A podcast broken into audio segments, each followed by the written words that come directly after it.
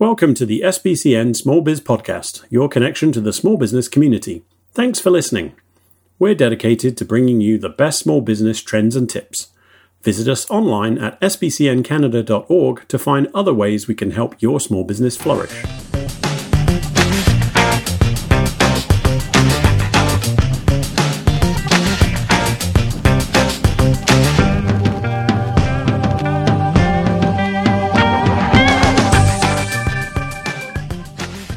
The COVID 19 pandemic has forced us all to focus on virtual networking. Today's episode comes from the professional virtual networking video series we created to help you make the most of networking virtually. When you're on video for a virtual networking event, you only have a few seconds to make a memorable first impression. One of the best things you can do is to get comfortable with the lighting. Stick around for our tips on great lighting for your next video call. We're going to be looking at some basic lighting options that can help make you look more professional. You don't need to work in Hollywood to take it up a level. To help us get started, let's look at some examples of good and bad lighting.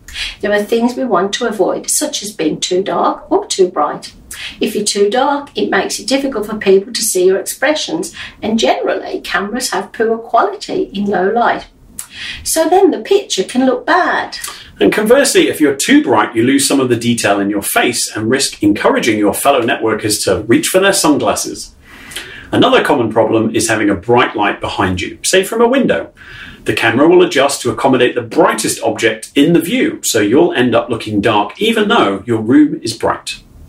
Natural light can be your friend and is often the best and cheapest light you can use. Simply facing the window instead of featuring it behind can make a huge difference. Of course, you can use artificial light too. What are some of the options here, Dave? Well, many people opt for an inexpensive ring light for their desk. It lights your face evenly and can be positioned easily to give you the exact look you want. Some, like this one, also come with a holder for a smartphone, making it easy to record and look good.